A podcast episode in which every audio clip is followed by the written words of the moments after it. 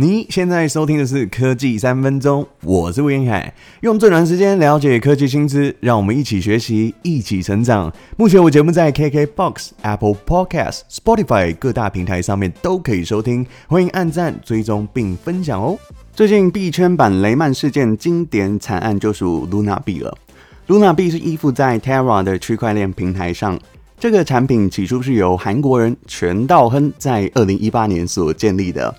在 Luna 币推出之后呢，Terra 又发行了一个可以等值兑换的稳定币 Terra USD，又称叫做 UST 哦。这个 UST 采用的演算法机制，让价格浮动的 Luna 可以跟 UST 互相交易。刚开始发行两年后的价格一直在一美元左右浮动，直到二零二一年十二月被投资人关注，开始上涨。从五美元升到今年四月的一百一十六美元，后来市值更是来到四百一十亿美元，站上加密货币交易市场的第五名哦。所以后来官方也顺势推出 Anchor 的一个协议，只要持续存在 UST，你就可以获得十九点五 percent 的年化收益哦，这个回报非常的惊人哦。于是出现很多投资人借此买低卖高，用套利的方式进行卖出哦。结果很多投资人就靠着这种高收益的 Anchor 在 UST 上面币价的涨幅基本保持了大约一年的时间，直到五月初有一笔八千四百万美元的抛售讯号浮出台面。接着五月九号在短短四十八小时内崩盘，货币大贬值百分之九十九。投资虚拟货币的用户见状，都开始纷纷的卖出，保守估计超过数十亿美元迅速从其他加密货币市场撤退。五月十七号，Luna 币的价格几乎归零。事发后，新的 Luna 币目标发行十亿枚，这个 Terra 二点零就在台湾时间五月二十八号的下午两点上线，在达到十九点五三美元的峰值之后，几个小时后。跌至四点三九美元，之后它的价格就一直定在五点九美元左右。外界看起来又是一波韭菜浪潮。这波虚拟货币的危机哦，确实让很多投资人发生了一个警讯。因为过去金融股市外呢，呃，有一些历史事件，其实也跟这一次也蛮相近的。我挑选了几个事件跟大家一起分享。如果对虚拟货币题材想看剧的朋友，推荐一部。Netflix 在三月三十一号上映的真人真事纪录片《别信任何人：虚拟货币悬案》。一开始，纪录片就破题，Quariga CX 虚拟货币交易所创办人杰洛·科顿离奇死亡案件。相传杰洛已经在印度去世，而且两亿多元随着他一起蒸发，让十一万投资人的钱都血本无归哦。没有人知道真相，这些受害人都想要找出原因。过程中有无数的阴谋论，有一派说杰洛把投资人的钱拿去做买卖，损失两亿元，所以卷款潜逃；还有一说是他被妻子灭口，让共犯策划这个史上最大的庞氏骗局。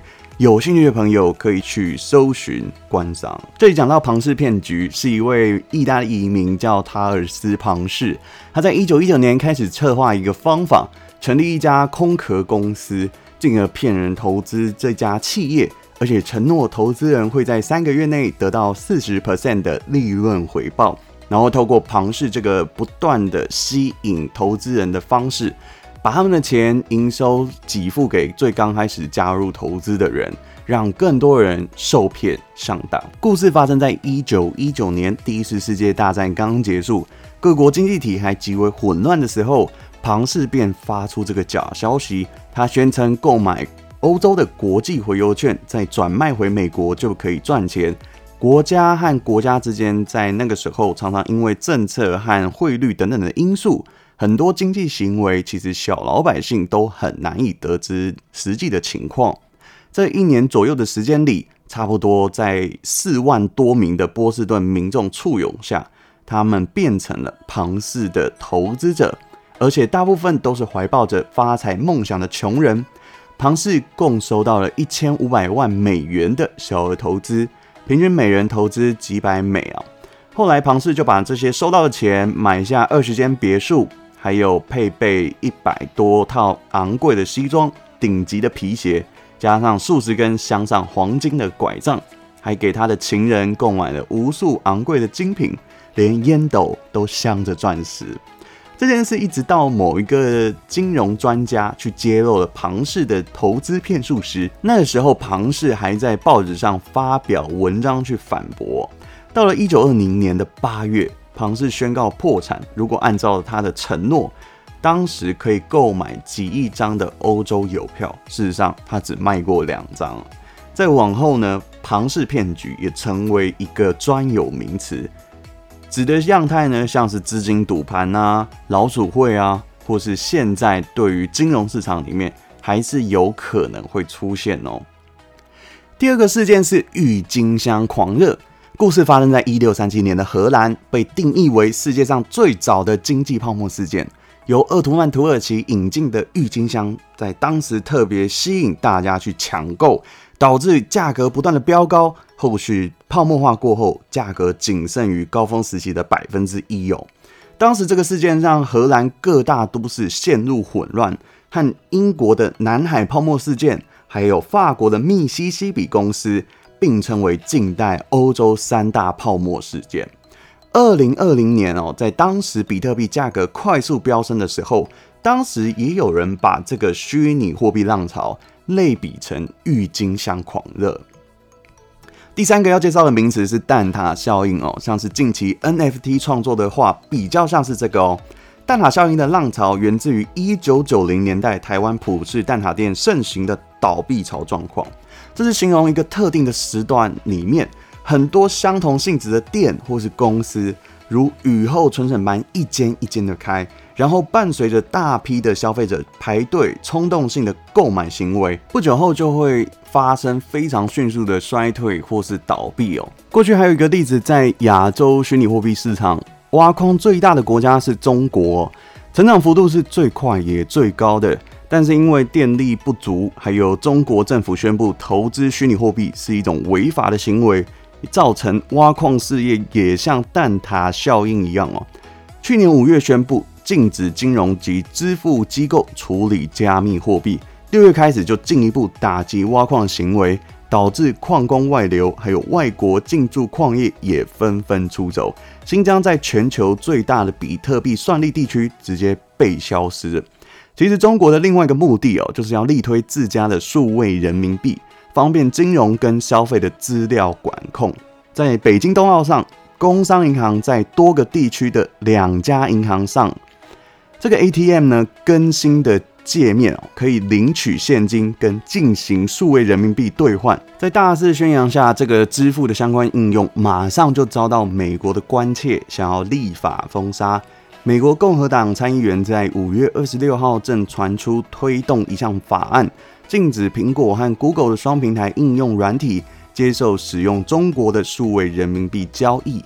法案叙述中呢，有提到数位人民币可以为中国政府提供网络上的所有交易行为，也有可能为美国人带来隐私权和安全性的问题。在近期的资料可以发现哦，虽然在各种限制跟打压下，中国的比特币算力在二零二二年一月最新的资料，却默默的回到了全球第二高的水平哦。可以发现，在虚拟货币市场低点，还是很容易吸引各国。回归投资哦。至于虚拟货币在未来的走向，能不能够成为大众可以买东西的通用货币，又或者是终究只是一个投资快钱的商品，没有人敢下定论哦。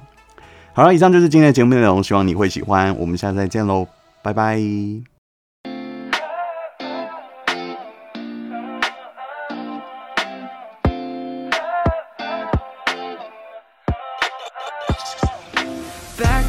Six, uh, pissing west side, jumping my mind. I'll be on my way, on my way, on my way. Everybody's racing time From the east side, losing their nights Maybe you could stay for a day or two Another minute, no need to hide it Another tear shed Fuck you, fuck.